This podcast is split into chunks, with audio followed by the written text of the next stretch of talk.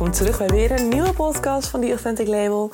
Mijn naam is Annemarieke en ik ben het gezicht achter het bedrijf. Het bedrijf dat zich focust op authentiek ondernemerschap, authentieke marketing en uiteraard op jou als ZZP'er. Want als we het hebben over authenticiteit, dan vorm jij natuurlijk de ultieme basis. Dus laten we voor jou vooral ook niet vergeten. Maar niet vandaag. Vandaag gaan we het eens hebben over merkbeleving. Wat is merkbeleving? Hoe werkt het?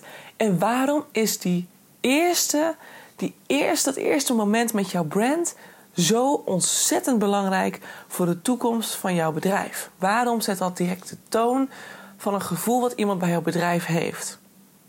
Het doet namelijk veel meer dan je denkt. En we zijn natuurlijk allemaal heel druk bezig met een huisstijl ontwerpen, een aanbod neerzetten en een goede website en dit en dat en alles moet kloppen. Logisch. Ik bedoel, mijn huisstijl die wordt op dit moment gemaakt. Ik heb het voor het eerst in mijn leven heb ik iets uitbesteed. Ik vind het helemaal spannend, want ik moet een stukje controle loslaten. Ja, dat vind ik heel ingewikkeld. Maar ik heb alle vertrouwen in intussen. Ja, en ik ben echt uh, super excited wat Mara voor mij gaat maken. Mocht je nog een goede vormgever zoeken, Mara Lauren Sophie op Instagram, zo heet zij, is uh, een fantastische vormgever. Ze is net weer gestart met haar onderneming. Ze is een tijdje gestopt geweest, namelijk toen ze fulltime aan de bak ging. En nu is ze weer volle bak vormgever uh, en maakt echt de mooiste dingen. Dus kijk ook vooral even naar haar account. Mocht je nog een vormgever zoeken, ik kan haar ten alle tijde aanraden. Ook mijn huisstijl is dus onderweg. Dus ik vind het super spannend. En als hij er is, dan zul je hem uiteraard op mijn Instagram voorbij zien gaan. Maar daar gaan we het even niet over hebben. Maar het is wel een onderdeel van. Hè? Want mijn huisstijl is natuurlijk straks, en dat zal je bij jou ook zien in je website net zo. Het is het visitekaartje van jouw website. Wie ben jij? Hoe zie je eruit? Uh, wat voor gevoel roept het bij iemand op? En dat moet gewoon eigenlijk allemaal heel erg goed staan en met elkaar overlappen. Want het heeft allemaal, zijn het allemaal onderdeeltjes um, van een gevoel bij jouw merk. Hè? De beleving van jouw merk. En de merkassociatie, het gevoel wat iemand bij jou krijgt. En vooral dat, en dan heb ik natuurlijk ook even over de vorige podcast, want daar had ik het ook heel erg over, dat het brein van een consument eigenlijk op drie manieren werkt. Je hebt het denken, je hebt de emotie en je hebt de intuïtie. En voor nou 98% of misschien iets minder, ik weet niet precies wat het exacte getal is, maar het is heel hoog, het zit in de 90. Um, beslist een consument op basis van emotie, op basis van gevoel. Dus je wil direct dat wanneer iemand contact met jouw brand krijgt, dat daar direct een goed gevoel achter zit. Dat iemand direct denkt: oh, wat fijn. Oh, wat is dit? Uh, dit trekt me direct aan. Ik word hier direct helemaal happy van. Ik word helemaal excited van het zien van jouw website. Of helemaal excited van het zien van jouw Instagram. Of van jouw TikTok, whatever. Waar je ook zit of als je mijn podcast al een tijdje luistert, maar je volgt me verder niet op Insta. dan moet je het natuurlijk doen met wie, hoe ik vertel, um, wat mijn stem, hoe mijn stem klinkt, um, mijn wijze van spreken. Uh, wat ik bespreek. En het kan ook, ook dat kan al allemaal een, een, een, onderdeel zijn van wat jouw gevoel is bij mij. Of jij graag naar mijn podcast luistert, of misschien heel hard wegrent. Want ik ben ook niet voor iedereen, hè? dat snap ik ook wel. Merkbeleving. Ja, er zit veel meer bij dan we denken. Maar we gaan het vandaag niet hebben over de vormgeving of over een website, hoe die eruit ziet. Kijk, het speelt allemaal mee. Hè? Hoe de looks zijn, hoe het visuele beeld is van jouw website maar, of van jouw brand. Maar het is niet alles. Want waarom ik dit onder andere ook vertel, is omdat we nogal vaak dezelfde manier van marketing doen toepassen. En dat zeg ik, dat is echt bij mij een triggerstuk. Ik weet het, ik ga daar heel slecht op. Dat we eigenlijk als een soort schaapjes met z'n allen uh, achter elkaar aanlopen en hetzelfde doen. Ik heb het eerder al eens gezegd. Dan ga ik werken met een nieuwe klant uh, die uh, een, een, website heeft of wil. En, en daarvoor dan ook een, een academie uiteindelijk. En er moet dan een, mailfunnel achter. Want ja, ik kan niet achterblijven als, nou, bijvoorbeeld als coach of zo of whatever. En dan, dan moet er dus een mailfunnel bij, want ik kan niet achterblijven met mijn mailfunnel. En dit moet ook, want doen, doen ook alle coaches. En dan kan ik ook niet achterblijven. Nou, we doen heel erg snel dezelfde dingen als wat onze mede-ondernemers doen. Omdat we denken, zo moet het, zij doen het ook zo en ik kan niet achterblijven, want ja, uh, dit, dit verwacht mijn klant gewoon.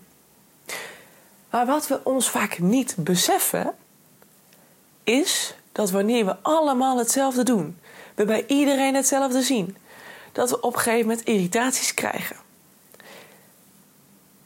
Dat betekent dus ook, hè, stel dat je. Uh, nou, ik heb het heel vaak over de social media agencies. Mede ook misschien omdat ik er zelf vroeger ook eentje was. Um, en ook heel erg hetzelfde deed. En ik daar op een gegeven moment echt geïrriteerd van werd. En toen ging ik daar op een andere wijze naar kijken. Ik denk, hé, hey, wat zit hier nou achter? En dan ga ik, ik let daar dus meer op. Van wat doen mensen om mij heen allemaal? Ik volg nogal veel ondernemers. En uiteindelijk zie je gewoon dat iedereen. Dan heb ik weer een story met een nieuw aanbod. Dan heb ik weer een post. Hoe werkt het Instagram-algoritme? Uh, een, een, advertentie die komt dan voorbij op Instagram. Hoe kan, kan ik mijn omzet verdubbelen? En het gaat allemaal over hetzelfde stuk. Echt hoe vaak ik wel niet zie van verdubbel nu je omzet. Of doorbreek je omzetplafond. Of het zijn allemaal van dat soort advertenties. En vooral dat soort stukken ook. Dat zijn natuurlijk momenten dat ik voor het eerst in aanraking kom met een brand. Hè, die ik dan niet ken. Dat is dan een advertentie, die komt ineens voorbij. En dan denk ik... Oh, ik ben nou helemaal klaar met jou. Zonder dat ik eigenlijk... Hè, direct, werkt bij mij direct een soort averechts gevoel op. Omdat ik weer denk van... Goh, hebben we er weer een is er weer zo eentje die weer de kudde achterna loopt en denkt dat hij het magische woord heeft gevonden. Zolang je zegt geld en verhogen en verdubbelen, zijn de meeste mensen overtuigd. Ja, zo werkt het brein. Dat is weer een neurowetenschappelijk trucje. of een neurowetenschappelijk, het is een neuromarketing trucje.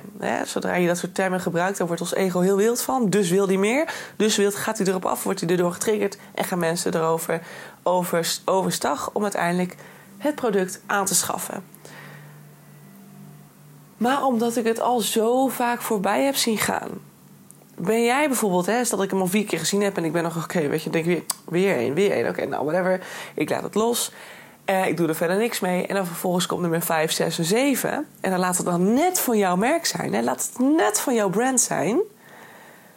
Dan is mijn eerste associatie, mijn eerste gevoel bij jouw merk, is negatief. Want dan denk ik, goh, gaan we weer. Weer zo eentje die denkt dat ze het weet. Of weer zo eentje die mij probeert overstag te halen om mijn omzet te verdubbelen. Tuurlijk wil ik dat ook. Maar ik heb, ik heb helemaal geen zin in dat soort advertenties. Dus mijn, mijn, mijn associatie met jouw merk wordt per direct negatief.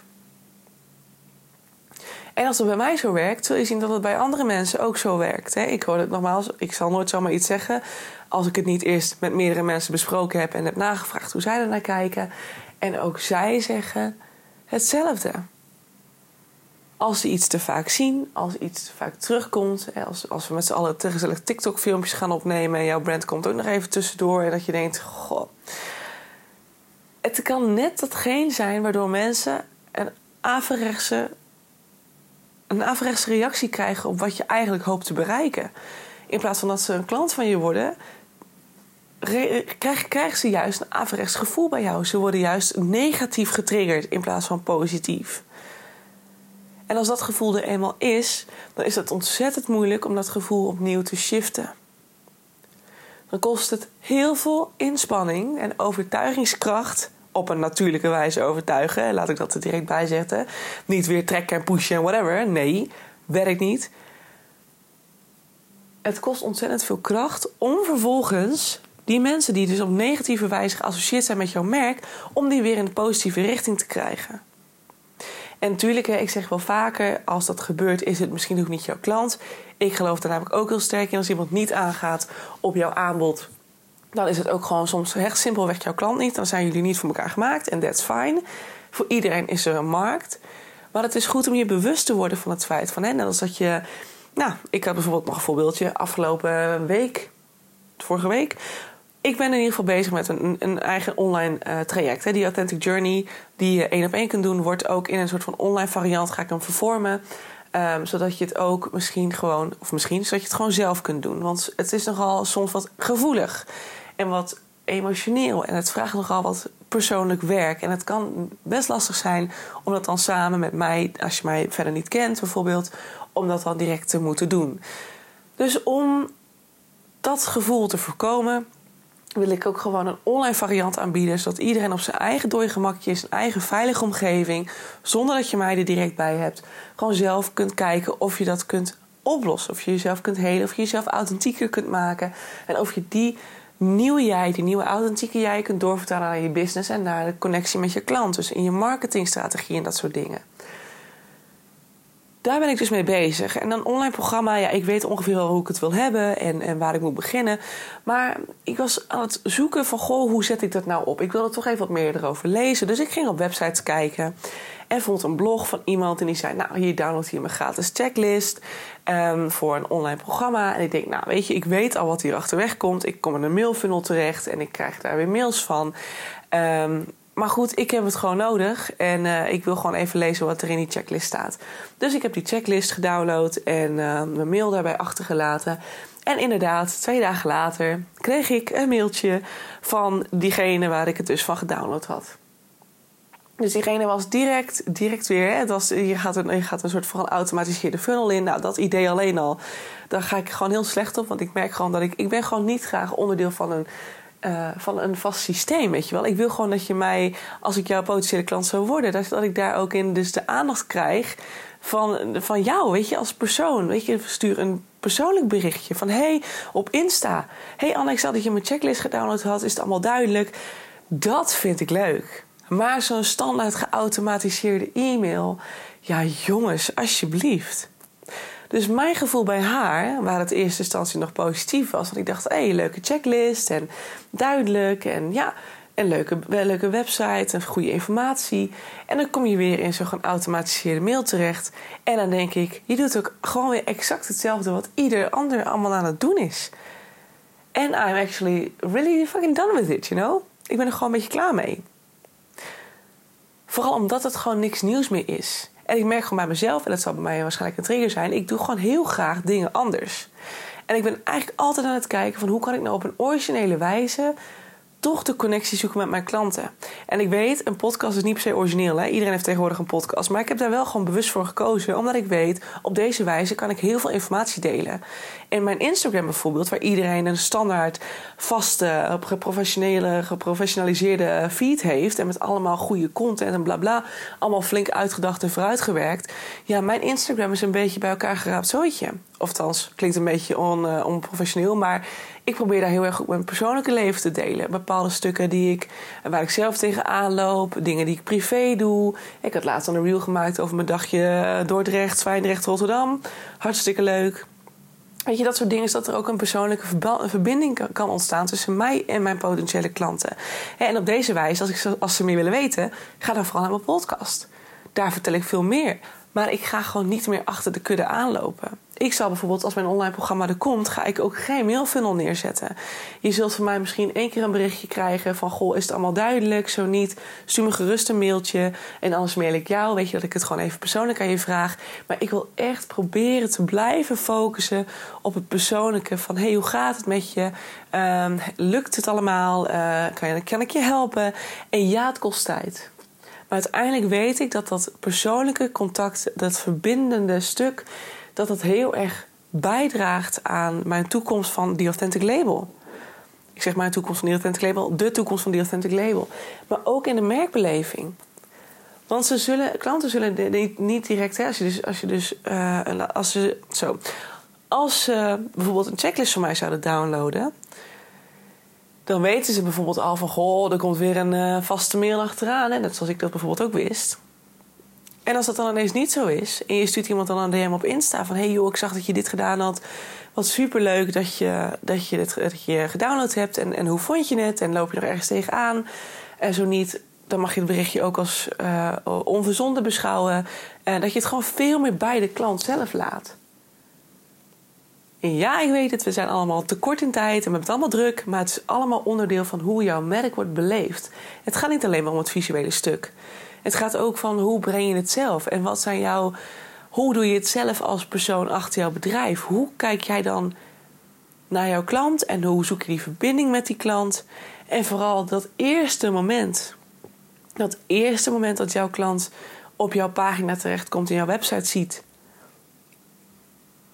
Ga je dan al geautomatiseerde mailfunnels erop zetten? Een, pop-up voor een mail? Uh, ik krijg bijvoorbeeld soms, dan, wil ik snel iets opzoeken.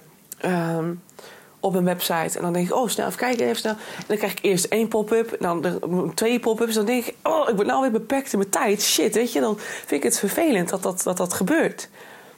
Want ook ik werk natuurlijk, weet je, ik werk ook op snelheid. Weet je, het is allemaal druk en de uren zijn beperkt. I know. Ik heb het zelf ook. Weet je? Maar daar zit net het verschil. Loop je achter de kudde aan en doe je exact wat ieder ander doet.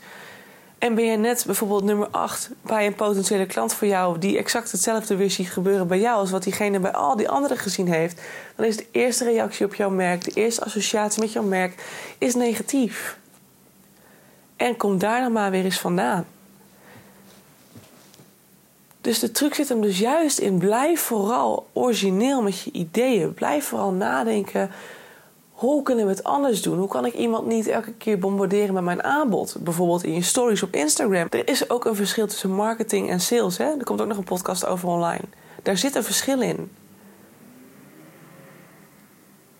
En kijk nou vooral eens naar hoe je de marketing gaat doen. En hou daarbij in gedachten dat mensen altijd op emotie kopen en niet op het denken. Dus ga daar dan op zitten met je strategie. Ja, ik hou niet van neuromarketing, I know, maar dit is wel iets wat je, waar je bewust van mag worden. En dan ook weer nadenken: moet ik alles nog wel geautomatiseerd laten zijn? Of moet ik misschien weer meer terug naar de basis, hoe het vroeger was? Want het zal je verbazen, maar marketing shift, hè? marketing is aan het veranderen.